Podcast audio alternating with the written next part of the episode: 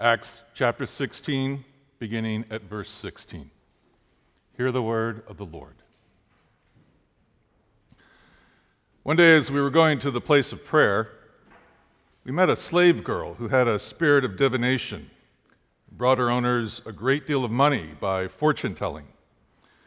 While she followed Paul and us, she would cry out, "These men are slaves of the Most High God who proclaim to you a way of salvation." She kept doing this for many days. But Paul, very much annoyed, turned and said to the spirit, "I order you in the name of Jesus Christ to come out of her." And it came out that very hour. But when her owners saw that their hope of making money was gone, they seized Paul and Silas and dragged them into the marketplace before the authorities. When they brought them before the magistrates, they said, "These men are disturbing our city. They are Jews. They're advocating customs that are not lawful for us as Romans to adopt." The crowd joined in attacking them. The magistrates had them stripped of their clothes and ordered them to be beaten with rods. After they'd given them a severe flogging, they threw them into prison and ordered the jailer to keep them securely. Following these instructions, he put them in the innermost cell, fastened their feet in the stocks.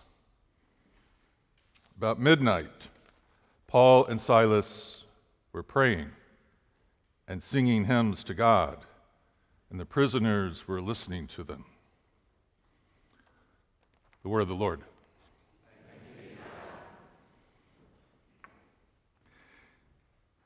Holy God, we've gathered here again to hear your word. We pray that the same Spirit who inspired Luke's telling of this story would now inspire our hearing of it, that we might be transformed by your word, closer into the image of Jesus Christ, in whose name we pray. Amen. As we continue to follow our missionaries through the book of Acts, recall that last week we noticed they had received this vision. Actually, the vision came to Paul in a dream to go to Macedonia. The first time the gospel enters Europe. So Paul travels there with Silas and Timothy, and I assume Luke, and the first place they settle down is Philippi. It was their first place of ministry in Europe. You will also have many first places of ministry. It may be the first time that you work for a nonprofit organization, or it may be your first church plant, or your service to First Methodist Church, or First Baptist Church, or First Presbyterian Church. And at first, things are going to go great at first.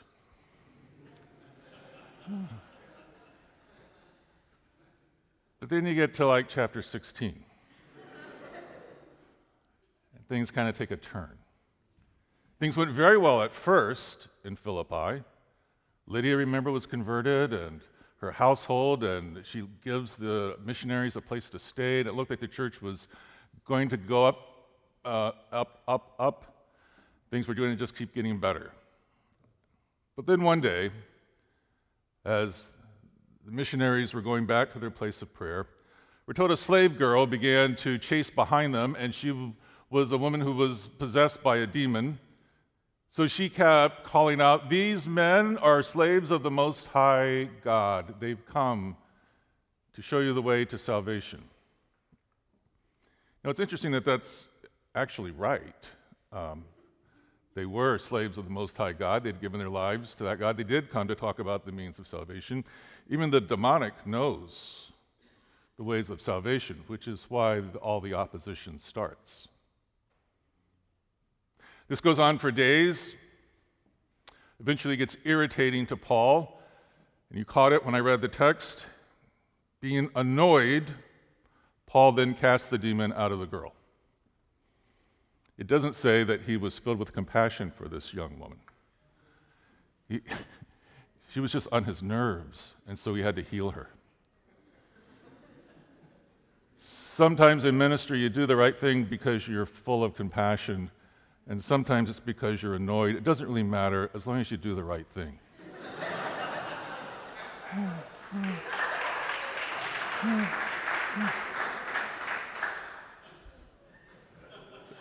The problem is that the slave girl, because she was demon-possessed, was able to tell fortunes, and some men in the city were exploiting her, making money off of her by telling fortunes. Once she lost the demon, she lost the ability to tell fortunes. So these men dragged Paul and Silas before the magistrates, and they say that these men are disturbing the city, their ways are not our ways, and by the way, they're Jews. So Paul and Silas are beaten and thrown deep into jail. Now think about how many things are wrong here in this situation. We've got men exploiting a young girl. We've got anti-Semitism. Paul and Silas, as the text makes really clear later on, are Roman citizens, and they can't be treated like this as Roman citizens. So it's illegal. And we're dealing with a demon. So there are so many layers of things that Paul and Silas have walked into in their ministry in Philippi in the 16th chapter. Now, if I was Silas with my feet in stocks next to Paul in jail, I would have been wondering about this vision he had to come to Macedonia.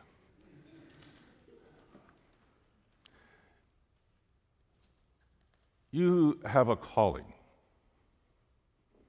The calling may again be to some type of new ministry, maybe to nonprofit work. It's going to get difficult. And then you're going to ask yourself questions about this calling. You're going to say, was I really called to Macedonia? Maybe the Lord meant Bermuda. I think, they sound a lot alike. But that's not what happens in the text. We get no sense at all of them questioning their calling just because it's gotten about as hard as it could possibly get. Instead, what they do is they pray and they sing at midnight, and the other prisoners are having to listen to them. Now, is that just because these guys are relentless evangelists and they're going to take any opportunity to proclaim the gospel? And at least in prison, they can't even run away. People have to listen. Or is there something deeper at work here? Is it quite possible that they were singing as an affirmation of faith? What did they sing? Since they're Jewish, my hunch is that they were singing psalms. Did they sing Psalm 129? Often they have attacked me since my youth, let Israel say. Often they have attacked me since my youth, but the Lord is righteous and has broken the cords of the wicked.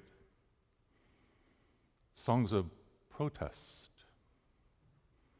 as an affirmation of the freedom of their souls. In his autobiography, Nelson Mandela has written that when he was in prison, he discovered that the guards hated it when the prisoners sang because it meant their souls were still free. It was the only means of protest they had been given. Week after week after week, we live in a society that knows injustice, just as the injustice that's rampant in this situation. Racism and sexism, violence. 150 Christian students in Kenya slaughtered last week. Every morning when I go to pick up the paper, I'm terrified to open it to see what other great act of injustice will occur. But then we join Christians around the world. We gather in places of worship. We pull out hymn books, and we sing our protest against the injustice. It's an act of faith. Or maybe they sang Psalm 130. I wait for the Lord, my soul waits more than the watchman for the morning. More than the watchman for the morning. A spectacular psalm of hope That's 130. 129 is a psalm of protest. They live right next to each other. Our protest against injustice and our hope, especially on this season, the day after Easter. We've seen Christ is alive. We've seen Christ is alive as a protest against the injustice. We've seen Christ is alive as a sign of hope that this Messiah is not nearly done. Jesus is on the loose. There's no telling where he might show up again, what wonderful thing he might accomplish. We protest and we hope. It's in us. We can't not do that. The great preacher Gardner Taylor, who taught here at our seminary, died yesterday. Leave it to Dr. Taylor to have the poetry to die on Easter. There are so many wonderful stories and anecdotes about Dr. Taylor's preaching in Brooklyn. I just read a book on him, and my favorite story is that one time while he was preaching, the lights went out at the Concord Baptist Church,